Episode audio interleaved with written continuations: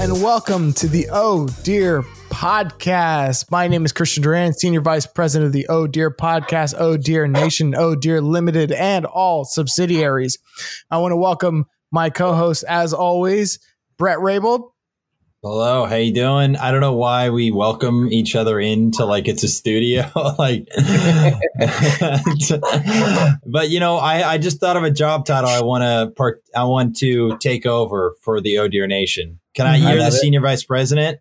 Yes, I would like to be the HBIC. Do you know what that stands for? The head bitch in charge. That's right. Or if you're in WWE, there's one person who's the HBIC, but they can't curse, so she's the head baddie in charge, which is so cringy. Oh my God. But and right next to him on the Zoom screen, Nick Whitmer. Oh yeah, I'm here. I'm eating grapes. Nick Whitmer, Boston. I have like a whole pint of grapes right here. So I think that makes me like, what, the king of this thing? Just eating grapes? Yeah, yes. I guess I was going to say you're the head baddie in charge and I'm the head bitch in charge. You're both HBIC but different. You're the Kids Bob version to to my job title. I just have more commercial appeal, so I have to keep it clean, you know? Yeah. You got to keep that Q rating high. Oh, goddamn right, dude. And my Q clearance, because by the way, guys, I'm QAnon. It's me this whole time. I feel bad. Is Q? Oh, sorry.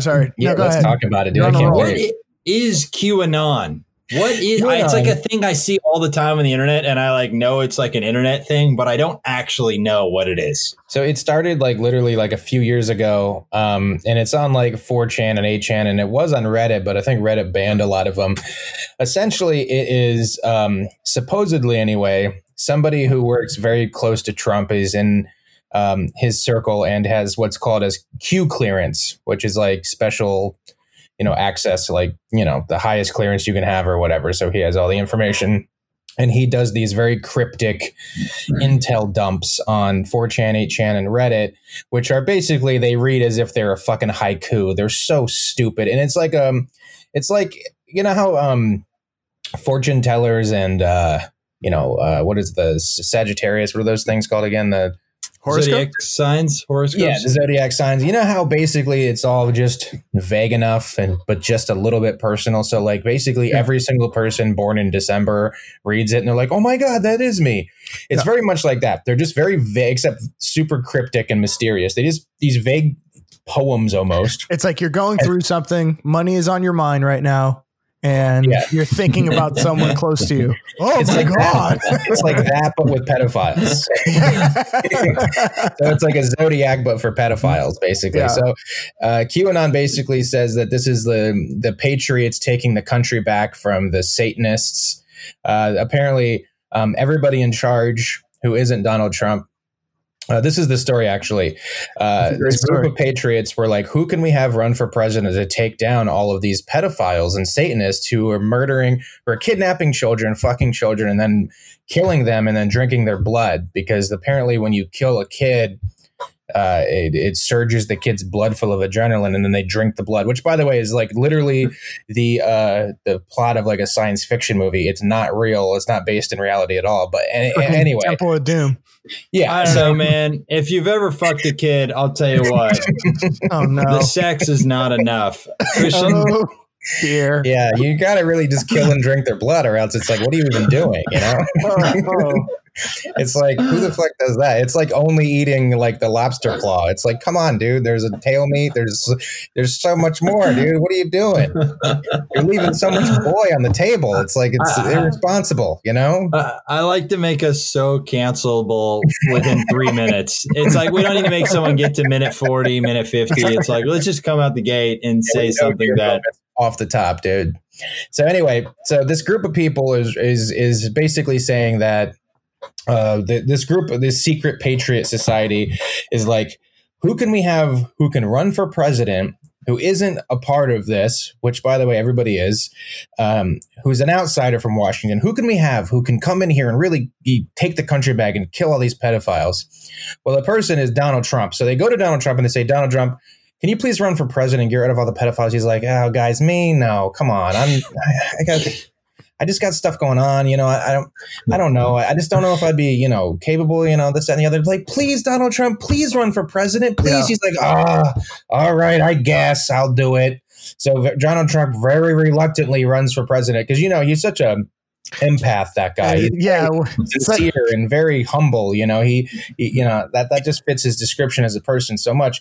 So he very reluctantly decides to run for president and then inspires all the people. And then they're taking their country back now from all the pedophiles, which, you know, it wouldn't be so much beyond anything. But like, I have people in my family who believe this. And it's just like they literally like painted themselves into a position that if you disagree with them politically, you're a pedophile. Like, that's not healthy. You can't just be like, you can't live your life that way. You can't be like, oh, all of these are heroes, everybody else is a pedophile. What are you talking about? You can't live your life that way. It's also like, honestly, on the list of issues facing America, pedophiles is not in the top 5. I'm sorry. Like, that's not the thing that's going to lead to the demise of our democracy. I don't think, I'll go on the record, I don't think America. Bret just froze. Oh my god! I thought that was a bit. I was like, oh my god! Did fucking QAnon just cancel Bret's feed? And then just a guy with a Guy Fawkes mask from fucking V for Vendetta emerges into frame. No, yeah. I'm gonna be honest. I'm going on the record. I definitely do not think America has as big of a pedophile problem as this group purports we do. I really don't. Of course not.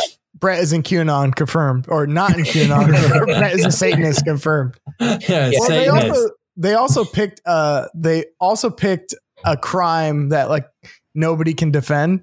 You know what I mean? Like, right. So it's like nobody's going to defend pedophiles. So they're just going like, so what? You think it's okay to be pedophile? I was like, obviously no, but that doesn't mean that the Hillary Clinton is. That's the thing about this conspiracy that's so laughable to me because it's so obviously made up, because they literally took everybody who like conservative people hate. They go, hey, do you know how you hate the media? Yeah. Well, you know how you hate politicians? Yeah. You know how you hate those fucking pretentious Hollywood actors telling you? Well, guess what? They're all pedophiles. You know what I mean? It's like, it just so easily goes to those people's sensibilities. It's like, it's literally too good to be true. The funny thing about that, I know, exactly. Yeah, exactly. My next point was going to be that, like, if you wrote that in a script, you would be like, you got to get rid of one of those things. They can't be exactly. It's like the main character in Avatar, Christian. Yeah, exactly. It's the Christian one time said the main character in Avatar is a guy who's an amalgamation of 7 different main characters. Wasn't it like, because he's like disabled. He's like disabled. His brother died. He has a drug problem. Well, what annoys me so much too is that like this is coming from the people on the right who like are, they're just like, they're soldier sniffers and flag worshipers and shit. And what's so funny to me is they sit there. And like people in my family in particular, and will get so offended when like Colin Kaepernick kneels and like. And it's like, dude, you can't get mad when someone protests something that's happening in the country. And then your retort is, dude, this is the best country in the world. Fuck you. It can't be the best country in the world and also be run by Satanist pedophiles. Those 2 things can't be true at the same time. So also, one of the 2 things you believe is fucking wrong. And I'm guessing that the pedophile Satanist thing is the one that's wrong. Also, if you truly believe it's run by Satanist pedophiles, quit your job and do something about it right now. What are you doing? Like, what, you just go to work still? Yeah, you're not. You can't go to the movies and think there's pedophile rampant. Like killing kids right now. I wish Colin Kaepernick had said, all right, I'm kneeling to protest police brutality and pedophilia, because it would just make people go, what am I supposed to be mad at? Someone tell me, please. That's like one of my favorite things Bill Maher ever said. He's like, I wish I could test like some Republicans, where this is during George Bush, or he's like, I wish I could just ask George Bush, like, would you suck a dick to kill Osama bin Laden? Basically that question. Or like, he's like, would you sacrifice Texas if it could end terrorism? Yeah. That was like what Louis said. Oh yeah. Yeah. Something like that. Opie and Anthony thing. Yeah. But it's just like, where are your priorities? That's what I always wonder about these people. They just want to be right. And they want to be fucking mad. And they just want to fucking like, that's the thing. Like being angry is addicting. I like picturing, you know, someone asking that question. All right. Would you suck a dick? No. Not even letting him be like, if it would cure world hunger for forever. Don't even ask, bro. No, dude, not even fucking, don't even ask that. That's fucking offensive. So gross, dude. So that's who QAnon is. And it relates to Pizzagate and it relates to the pedophile, secret pedophile ring. Yeah. And it's, you know, our best and brightest of the country, you know, our patriots. I love people who call themselves patriots. It's like you're not a patriot. Like you buy camouflage at Walmart. You're not a patriot. You know what I mean? Yeah. Like it's so self-indulgent, dude. I'm a patriot. Fuck you. You're a patriot. I know it's kind of hack. I know it's a little hack, but like also, when are those people going to come out and like they see these protesters and then they see protesters in the street getting like harassed, like beaten down by police and then gunned down and all this stuff. And like this is the reason they have guns is because they're worried that the government's going to come in and like fuck them up and like take martial law. But then like people in black vans come in and abduct people. And it's like, that's okay. Like, I just don't understand. It's just not. Right. It's like that's the government state. Tyranny you should be against. Like that right. Literally is a form of but at tyranny, the very least, not chill. Yeah, tyranny is kneeling for the anthem and making you wear a mask. That's what tyranny looks like. Yeah, it's so stupid. I Christian, we both went out of town. We both went into southern states, and we were texting about it. And man, oh man, do people not give a fuck about COVID?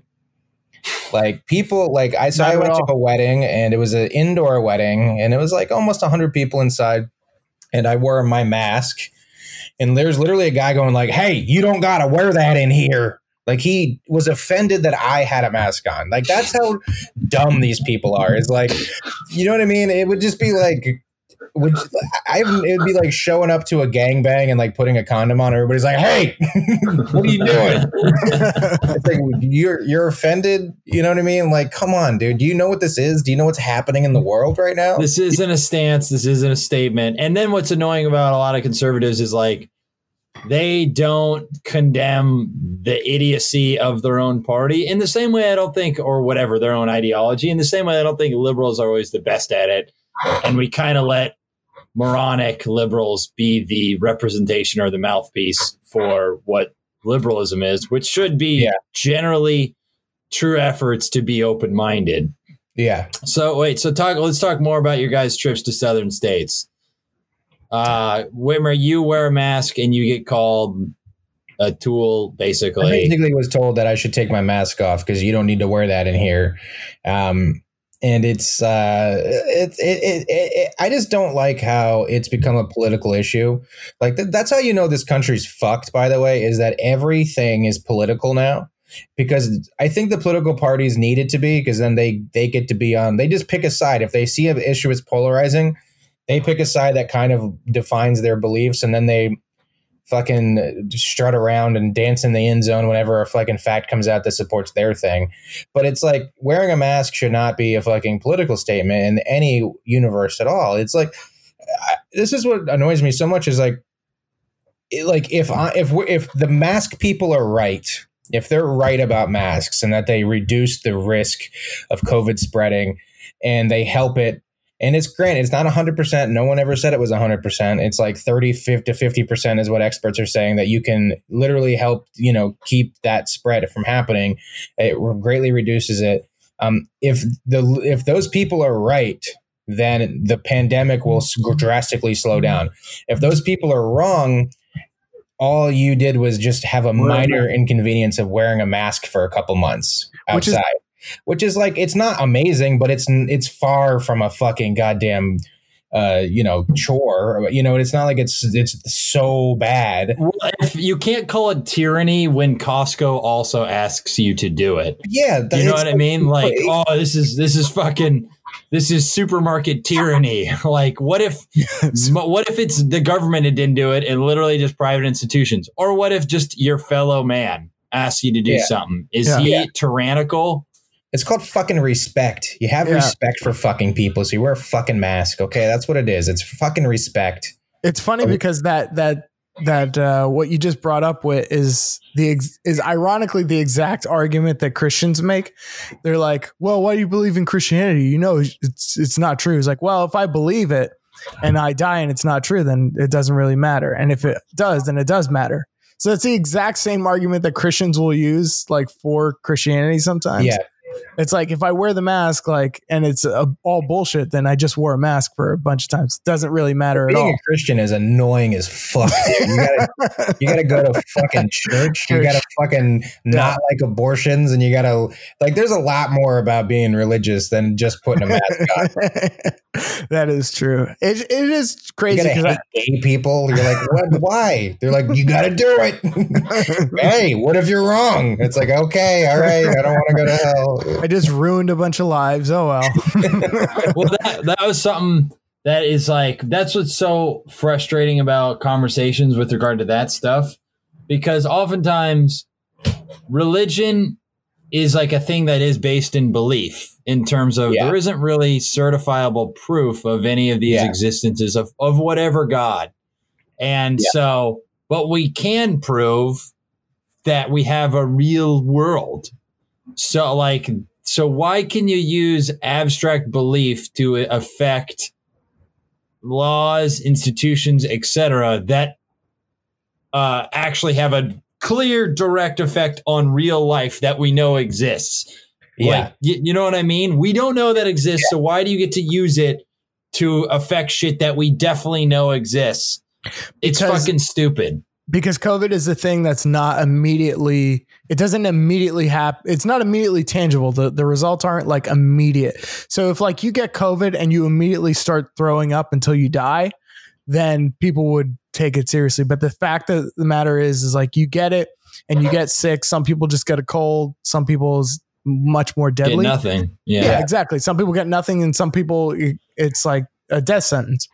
Yeah. So people, I was thinking about it today because I was having this argument with myself in the shower, and and it's like, it's kind of like smoking. It's like, I was thinking about it, like, why is self-preservation a political issue? Because that's what it is. Self-preservation. It's a political issue, but it's kind of like smoking. It's like, you can tell people that like, oh, you shouldn't smoke because you're going to die. And they'll like, shut up, pussy. I look cool when I do it.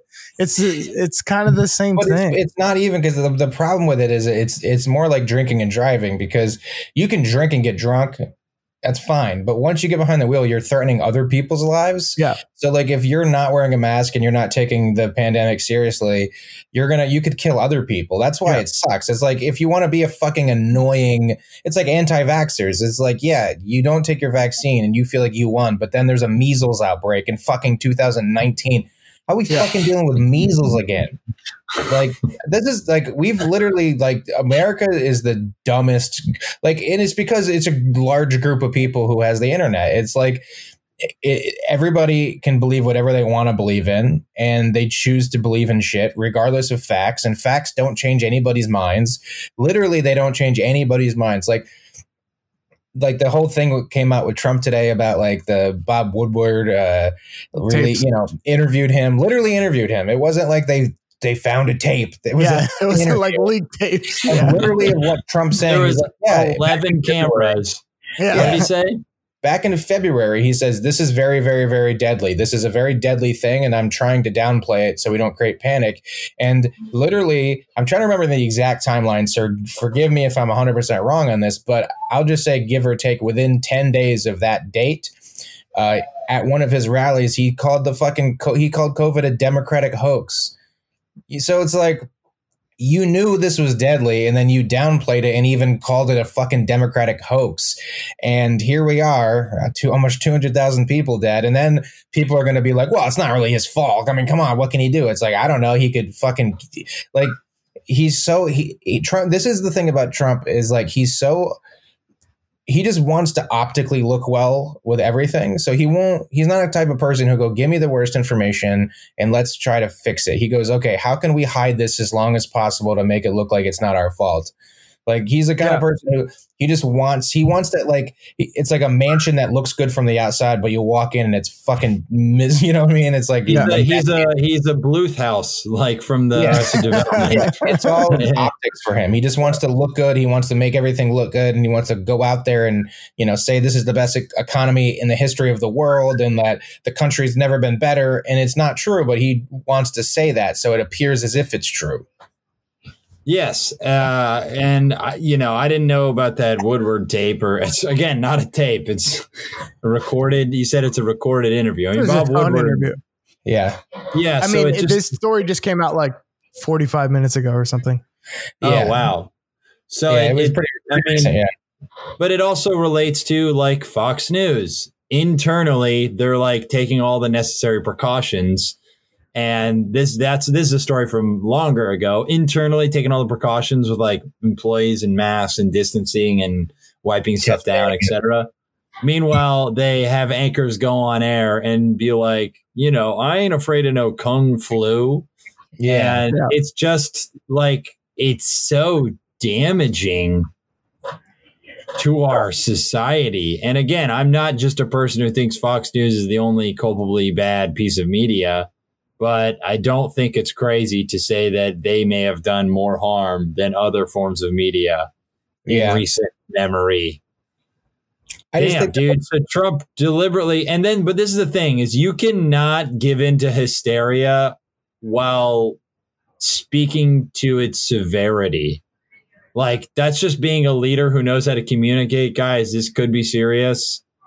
I don't know. You know what I mean? Like, or you can don't just go on the lectern and go, this thing fucking kills everybody. We're fucked.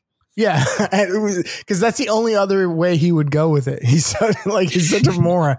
But here's the thing. It's like, yeah, you can just go like, this is very serious. We need to take real precautions, but we're going to get through it. It's going to be fine. Like, you know, we've got it covered. We're taking every precaution, and you need to as well, instead of fucking... It's not healthy when most people I know or meet, I can look at and go, I think that person would be a better president than Donald Trump, like than our current president. Yeah. I believe most people I interact with, I'm like, I think I would rather have that person in charge. I mean, Christian would get the Latino vote, or excuse me, Latinx vote. You know how, so I was on YouTube and I subscribe to this guy's sports show, and he'll put YouTube clips on his show. And like, YouTube's weird. It'll just feed you videos from like 5-6 years ago. So this video comes up. The host is named Colin Cowherd. He has a show called The Herd, and it's a sports guy. And out of nowhere, I saw on my YouTube home that he interviewed Trump back in like 2016 when he was running for president. And he wasn't even the nominee yet. He was still running.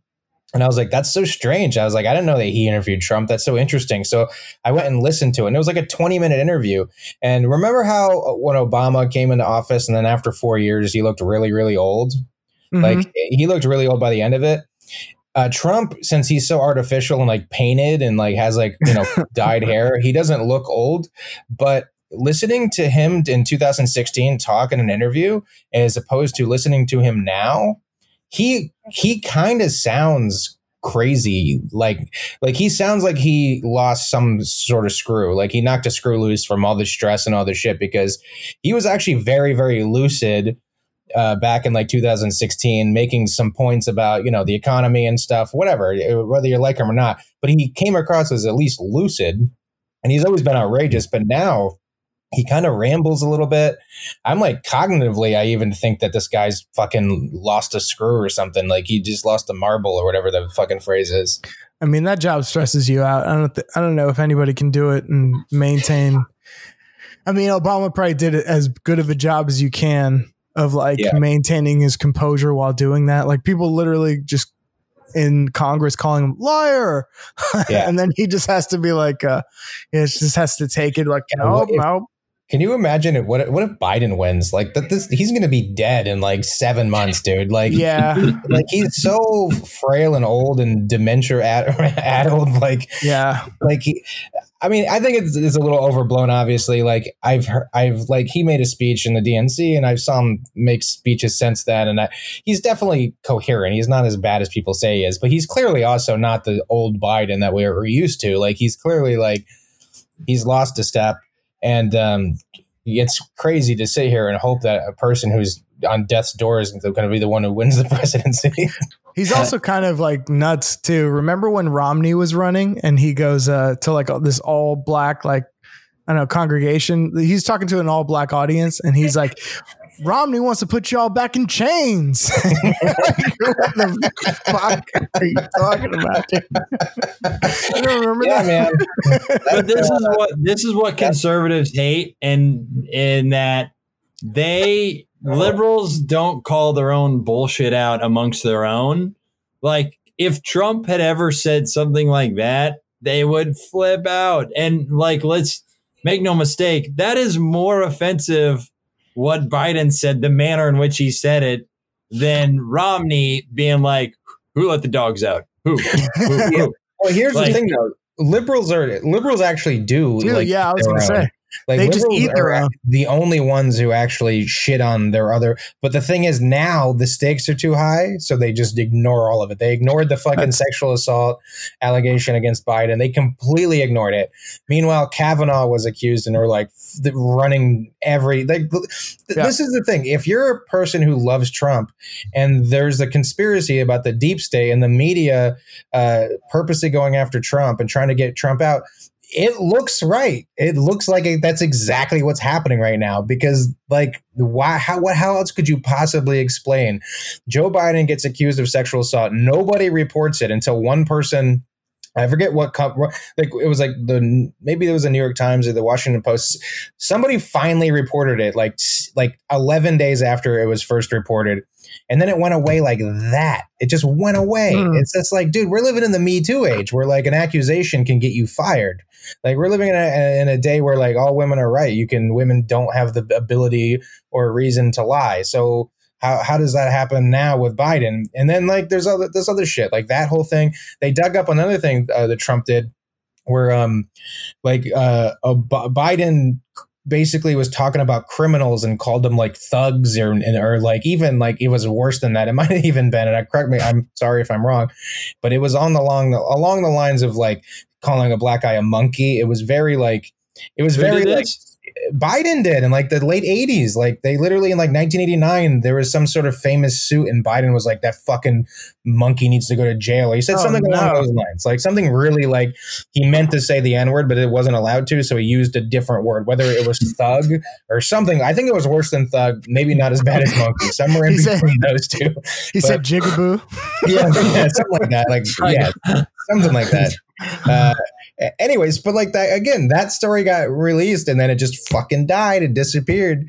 So like, if you're one of these deep state people and you gotta, there is some evidence to support your theory in that the media definitely is biased and definitely has a thing against Trump. And it's every day. We were fortunate enough to be able to do shows like 2 weeks ago or whatever. And Bret had like the greatest bit ever about Biden. Wow. I really don't want to give it away if you don't want to, but like, I'll talk to it on the podcast. The idea is just that Joe Biden is like a car where the check engine light is flashing, but we're all just ignoring it. We agreed it was going to take us on this road trip. And for some reason, we actually wanted a different car, but the dealership was like, this is the car you have to take. Like, yeah. That's like the general gist of it. But yeah. And it is how you feel. We were like, man, this car is breaking down for our very eyes, but just don't even look at the fumes. If you look at the fumes, then they exist. It's like, I just got to get to work. I just got to get to work. just get me there. Just get me there. Just get me there. Just get me there. And then when I get there, we'll fucking get a new car. But just get me there. Just get me there. Just get me there. And it's because like the other alternative was like this also shitty car that has like a KKK bumper sticker on it. You're like, well, I can't be driving around with that. Like, so I'll take the car that's about to break down because I can't be driving around a fucking KKK car. Come on, dude. Oh, man. Both cars have committed sexual assault. The car. It's basically like the fucking General Lee, the fucking. Yeah. The car that's painted with a Confederate flag and it has like a fucking Blue Lives Matter on the back or something. And you're like, I can't be seated that either. So I guess I'll take the car about the breakdown. Yeah, that's really fun. I mean, speaking of great bits, and by the way, guys, that was so fun to do stand up, both just stand up again and stand up with you guys again. It was really fun because it's like, I mean, I hadn't seen either you guys personally or do stand up in a while. And it was really fun watching my friends work, and I don't know. I mean, both of you had bits where I was like, geez, man, it kind of reminds you that mentality of having to be a New York guy where it's like, you got to do 20 sets a night is like, actually, no, you have to be disciplined and think right a lot. And of course, to like maybe press out material to make it hopefully really, you know, pristine. I wouldn't act like anything. Certainly I did was like, oh yeah, it's there. But it's like, oh wait, you do have a good finger on a pulse of what funny can be. Yeah. Because I'm a way better comedian than I was 3 years ago. And I don't have to have as much desperation on that side of things. That doesn't mean don't work hard, but like speaking of one Christian ones, great. Or you guys can go off that if you want before I compliment old Chrissy Pants.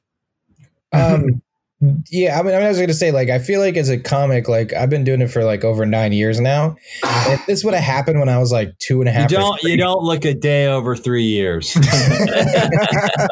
just kidding. If this would have happened when I was, like, 2.5 or 3 years in, it would have been a lot more damaging to my development. But, like, as 9 years in, it's, like, at this point, like, I've learned enough to do well. And I still have a long way to go in a lot of ways, obviously. But you know, taking this long break sucked for sure, more for just my mental health. But I knew that, I mean, I brought my notes up and I was a little rusty, but I just knew that it was just a matter of shaking rust off rather than like, oh my God, am I actually going to be able to do this again?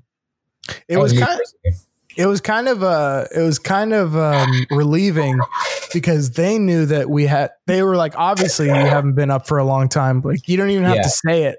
So it was kind of relieving that you could just go like, hey, this probably might not work, as opposed to just like a room full of people that paid a bunch of money to see something really good. And like, you better be good or else.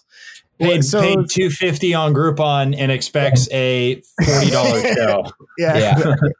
So that was really fun and really it was really fun to get back up there and just like try a bunch of shit and like it was awesome.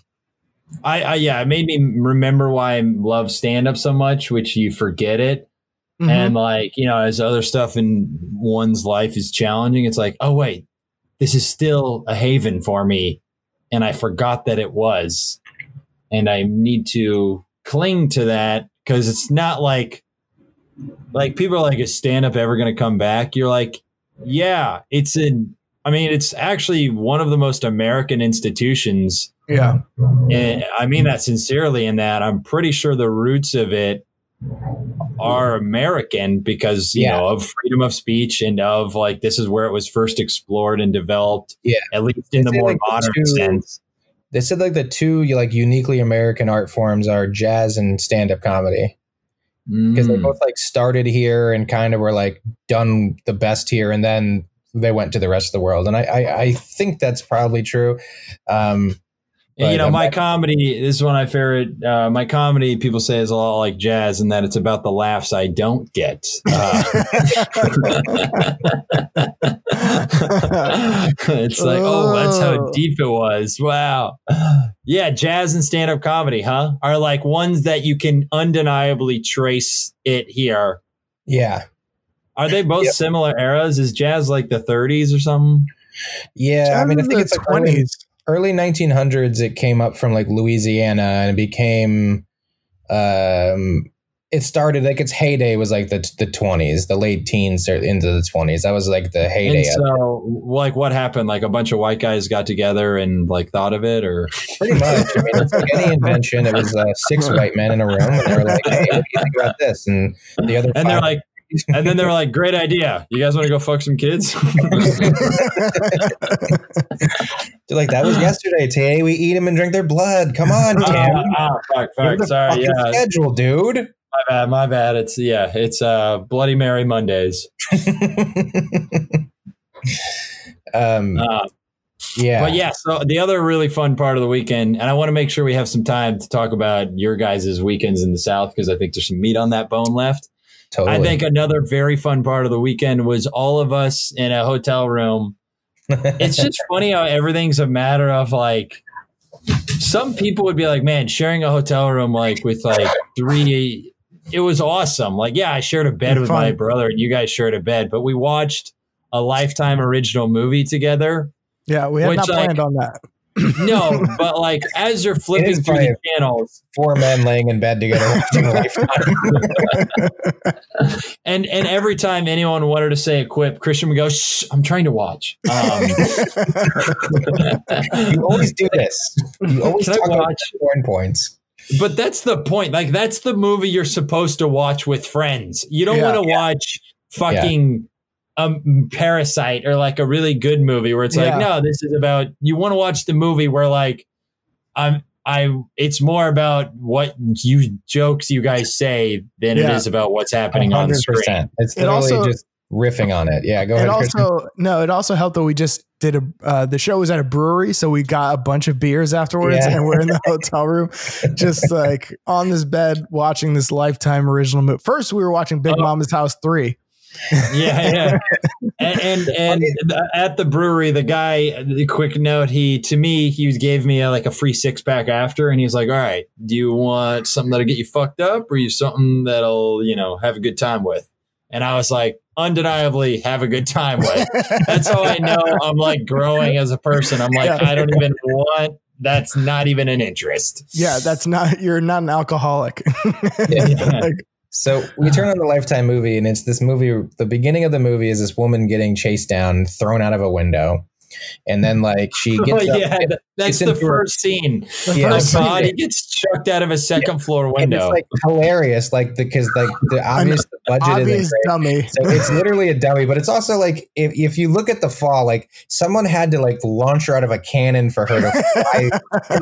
It's one of those. It's like a roof in a 2-story house where in front of the window is the roof or whatever. You know what I mean? The type of throw it was two people went 1, 2 and penciled swan dived them out of the window.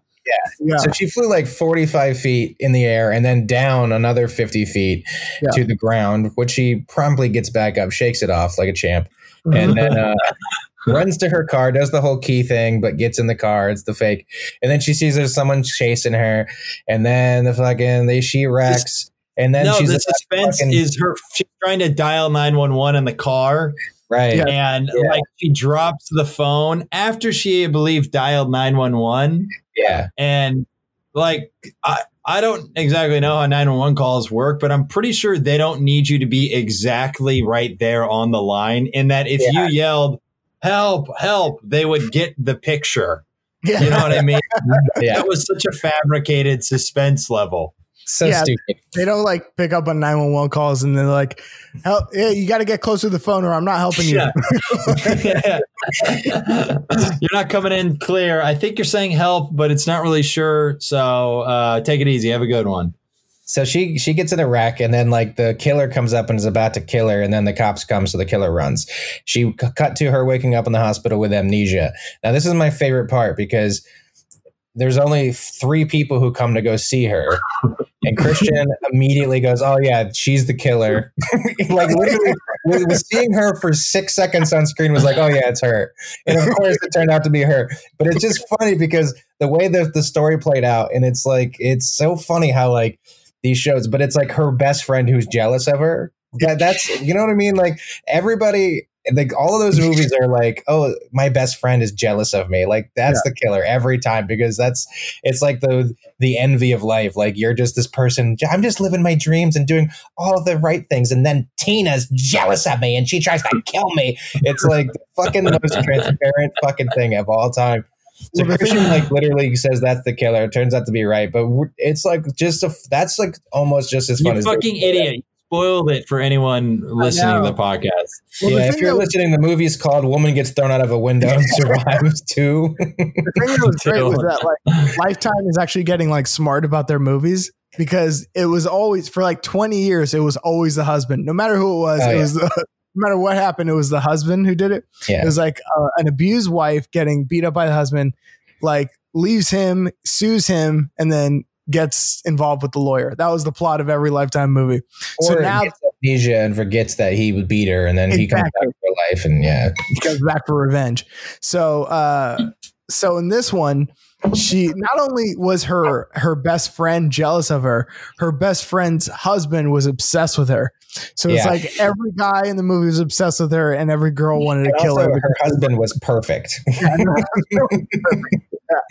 So there was just like, I have the perfect husband, and my best friend's husband wants to fuck me, and guess what? She's jealous. It's so fucking stupid. And I'm a successful artist. And my favorite red herring, like fake out of who the killer could be, was at, you know, they show obvious this flashback, obvious dickhead. Oh, obvious dick. That was his name in the script. Yeah. She's at her art show. Remember, he sends her flowers. Dude, no, this is what it was. So this is how it starts. There was this guy who, it was like a rich real estate guy or whatever, and he's at her art show, and he's like, "Hey, like I want to buy that painting." And she's like, "It's not for sale." And he's like, "Everyone has a price." And then he writes her a check, and she like is like, "Oh," and tears it up in front of him. And he's like, "Damn, you just messed up so bad." And the camera zooms on him, and he's like, and then later, this is how it's so fucking crazy, because no one is this awful of just a baseline human, unless you're actually a murderer. She is at, this is post window tossing out of and post truly traumatic life experience. Has amnesia, doesn't remember anything. Has amnesia, doesn't remember anything. She gets flowers in the mail, and the flowers say on it, the card is "Everything happens for a reason." And then guess who sent her those flowers?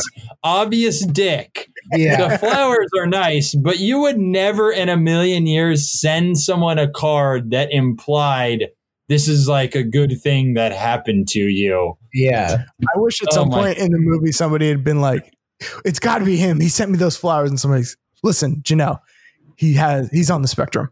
Like, oh, that makes sense. You know what's funny that I found funny about that whole thing is that she put on like any artist has like a gallery showing to sell her paintings, and this guy comes up, he's just like, "I want to buy a painting," and he's like, "It's not for sale." Then why are we doing this? Why are we here?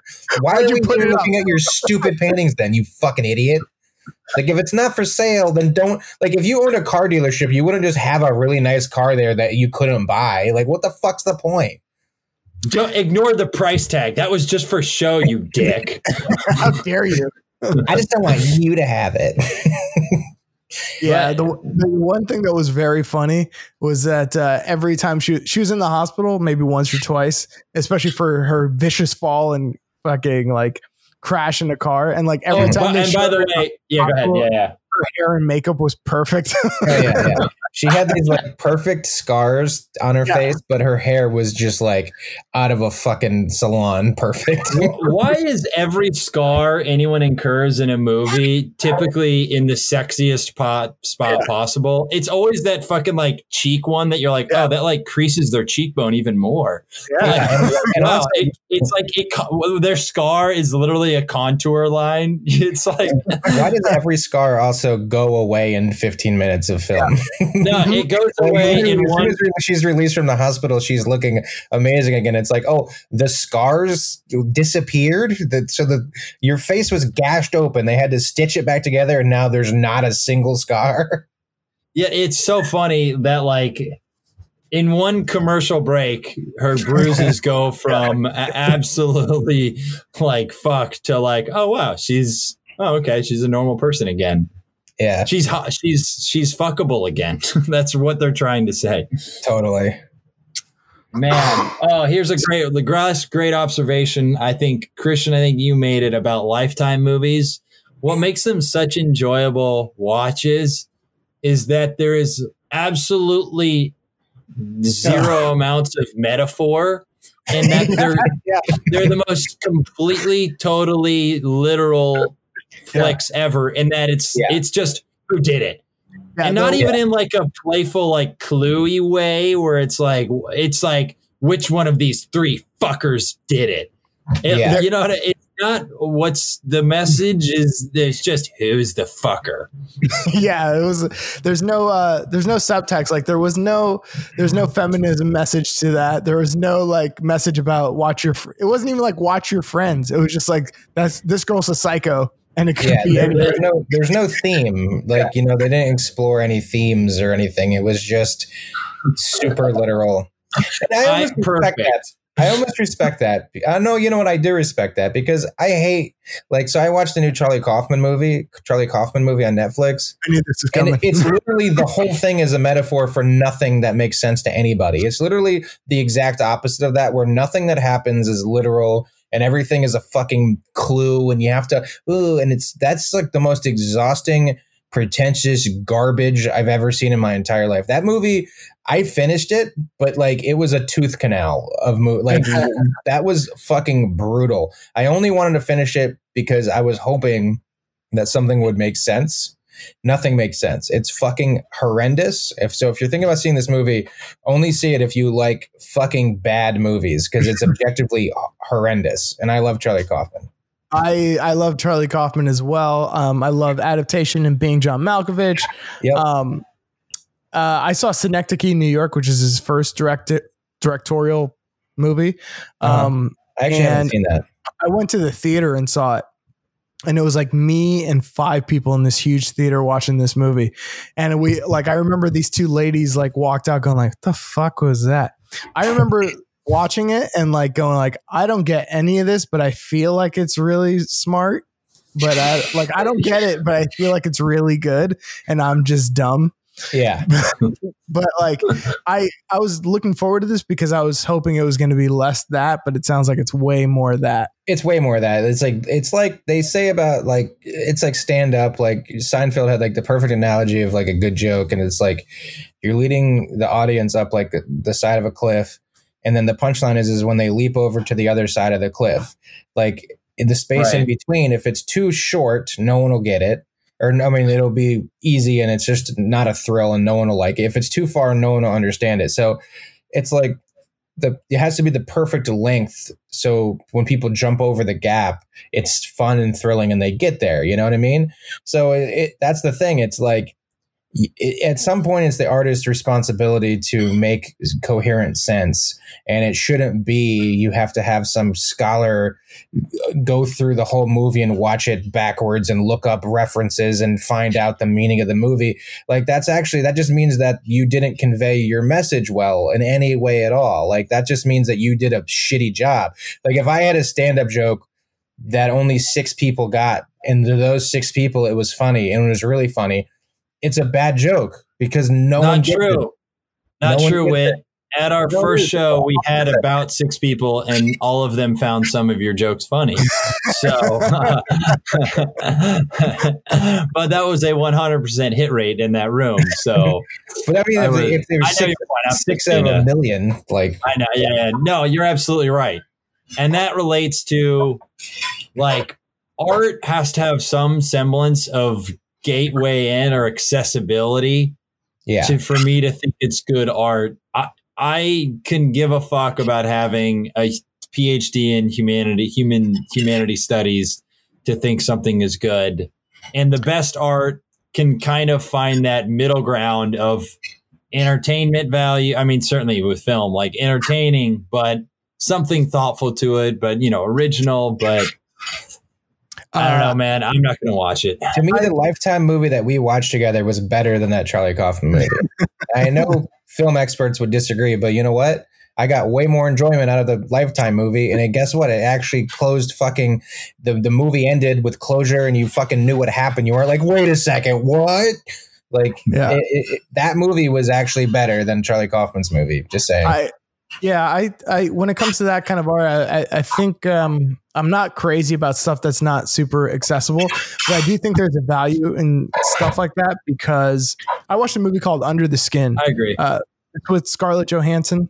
Scarlett Johansson plays like this alien who lures like men on her ship. Like they all think they're going to fuck her. So she lures them on her ship and like she kills them or like takes their like body or something. It's like a really fucked up movie. But like the way I explained that to you, I had to look up because like it's very like sensory and kind of abstract. And it's not like a plot movie where somebody's giving you exposition and telling you that's what's happening. You kind of figure it out or whatever. The shots are like really beautiful and like interesting. As a matter of fact, the shot of Scarlett Johansson in this like all black room stepping on water, you can see like the ripples of water as she steps, has been taken by Get Out for the what's it called? The place, the sunken place. And Stranger Things for when Eleven is in like her little like psychic world or whatever. So I was like, the value in Under the Skin is where somebody's going to go, oh, that's a cool idea, and take it and use it for like a more conventional narrative film and like make something really cool out of it. That's why I always think experimental art kind of fits in. I don't necessarily think it has value in itself. The pieces do though.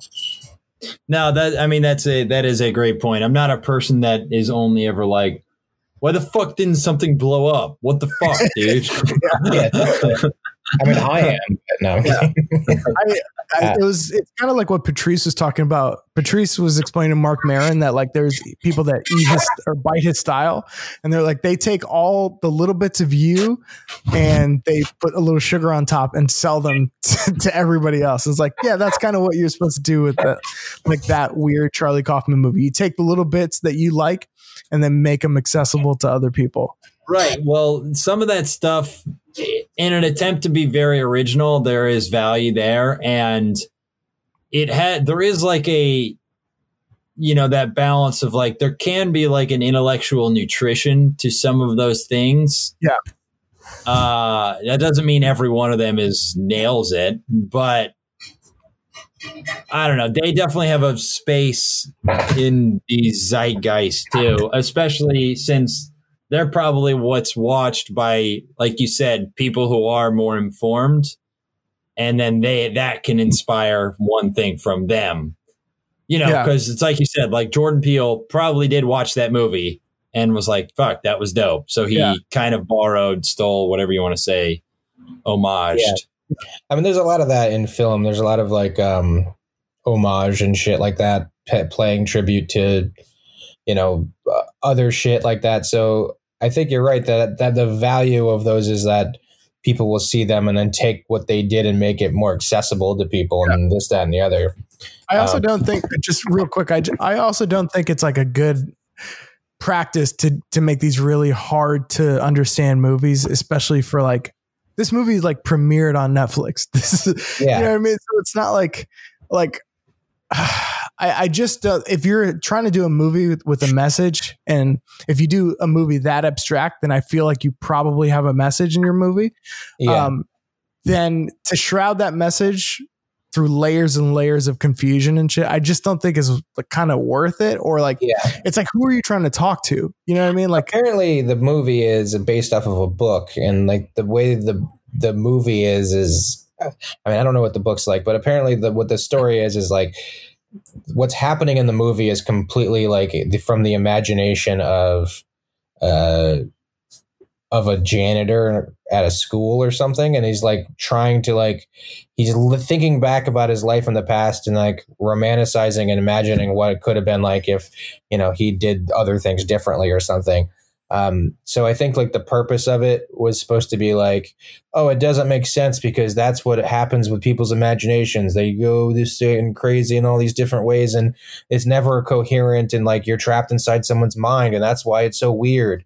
And that's all fine and dandy, but like you can't just waste someone's fucking time either. Like, but that was also done like brilliantly in Eternal Sunshine of the Spotless Mind, a film that he wrote. Like, done like, I don't know how you could watch Eternal Sunshine and not get it. You know what I mean? Like, that's what I mean. Like, it's like you didn't walk away from Eternal Sunshine going like, I don't get that at all. Like, right.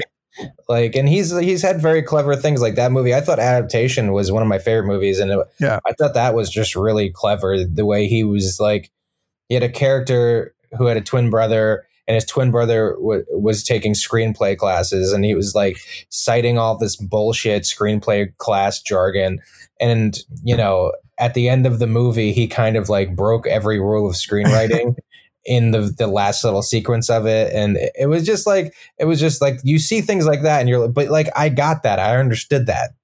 You know what I mean? So it's like when you walk away from it, you go, oh, yeah. And by the way, even if you didn't get that, it's still like the movie, the story itself had closure. This doesn't even have closure. To go off that, I've been working on, as you guys know, on Upwork, and mostly it's freelance jobs you apply to. And the ones I keep an eye on are video editing, comedy. Like I'll be sometimes people are like, hey, I need to punch up this thing. And I'll go, fuck it. I'll look at your whatever. One of them is I'll look at like someone will be like, can someone look at my script or. And I saw one, these guys are working on a kid's show. They were like, we would like someone to help us, teach us how to screenwrite and like tell us the rules so we can like, and I just applied and I was like, hey man, I've, you know, written a couple scripts.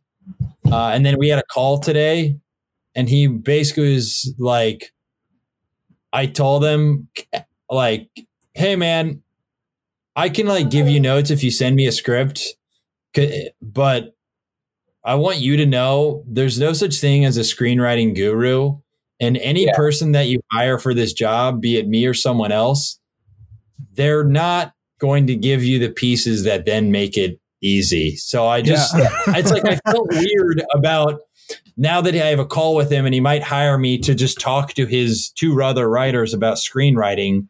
Like, I just felt like I can't do that and no one can. Yeah. And I'm like, even if this means you're not going to hire me, I'm not a charlatan. And anyone you hire is probably a charlatan if they tell you that they can give you the tools to make it happen. Yeah. What they were looking for was, I think what they were looking for was for you to hand them a screenplay template. Like, yeah, right.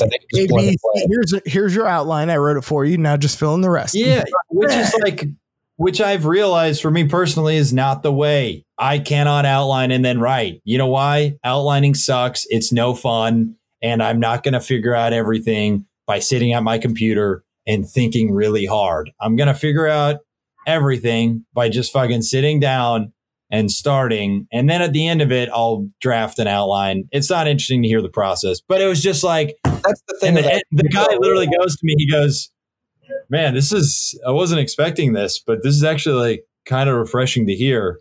If we hire you, can you tell the other two guys this too? And I was like, that's not the point.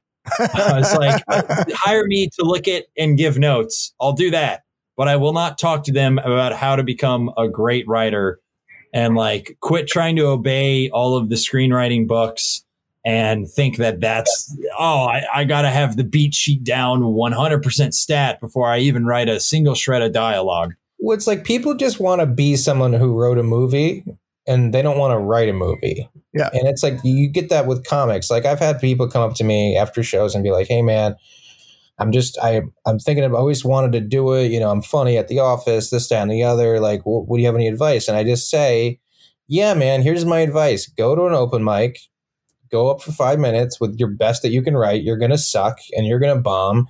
And then you're going to be bad at it for like 2 to 3 years. You're going to have some bright moments in those 2 to 3 years where you find a bit that works. And, you know, but ultimately when you're 4 or 5 years in, you're not going to be doing shit that you wrote when you're 2 years in. You're just going to keep getting better. But it's going to take you like, you know, 5 years, 6 years, 7 years just to get to a point where you're like competent. and you have to find your voice. So like, if you're really serious about it, just, this is like a PhD. You have to put 7 years in, like, look at it like that. It's like if you really want to be a doctor, you know that there's that 7 years ahead of you. And I don't know how many times I've told people that and they just go, I guess I'm never, you know, you can just tell by their energy that they're like, not going to do that. Like, well, that's, and that relates to like, want to be an overnight sensation. They think that they can just show up and, you know, do 5 minutes at an open mic. And by the way, we all might have had illusions of grandeur when you first started. I certainly did. Dude, 100%. When I got the internship at Conan, when I was a sophomore in college, I literally, part of me was like going home at night being like, dude, what if like they hired me to be a writer? Yeah. Like, dude, I mean, the first time I went up a New York Comedy Club, the host of the Open mic after my set said, "Hey man, you know, come see me after the show." And I was like, "Well, this is it. This is how it happens. You know, move to the big city, you go on stage, and you know." And all he did was be like, "Oh, hey, I just thought that was pretty good for your first time." That was it. And I was like, "Oh, thanks, man." You're like, well, "There's no VIP room with Jerry Seinfeld and George Wallace and fucking." Yeah. And I remember like when I first started, just all the dumb shit. Like I remember. Like I started on like March 21st of 2011. By like April, after doing like 2 weeks of open mics, I was talking to my friend on the phone and I was like, yeah, you know, I think I'll probably be passed at my first club by the end of the year. And, you know, just like 6 months in, 7 months in.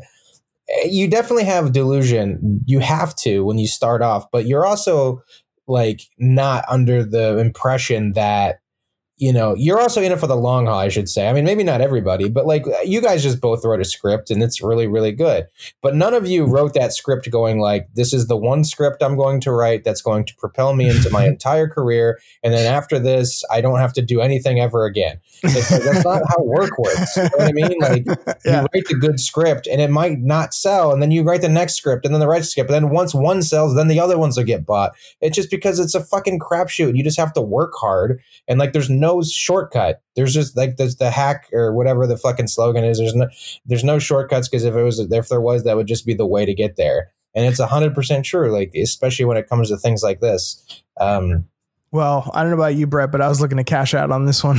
I was really looking to retire on this one. Well, you know me. I believe I have everything I'm working on. I have pointless delusions of grandeur, and that is actually one of my flaws, but I also think it's not, I mean, it might be a flaw in your mind, but it's also something that you make good shit. And you're not like, you're proud of the work. So you think the work's going to sell or whatever. And that's good. So it's not like, I mean, by the way, I'm not saying you guys are delusional. That's not what I No. I just am like a guy who was like, dude, this is really funny. Let me buy with my life savings 400 vinyls.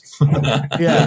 No, but it's true though. Cause it's like, I was talking to somebody about, you know, comedy and be creative. And it's like, you really do have to, the thing that you had when you started, especially is like, you have to have a foolish confidence that you're going to succeed at it, or like that you're this little stupid idea that you have even matters to like ask people to help you do it. Because it's like, if you don't have that foolish, you really do have to be like foolish about it. Like, do you think anybody fucking, he's like, I want to make this movie about a kid on a desert planet, and he has a fucking laser sword and alien. He fights aliens and shit. You think he's like, can somebody give me $7 million for that? Like, that's it.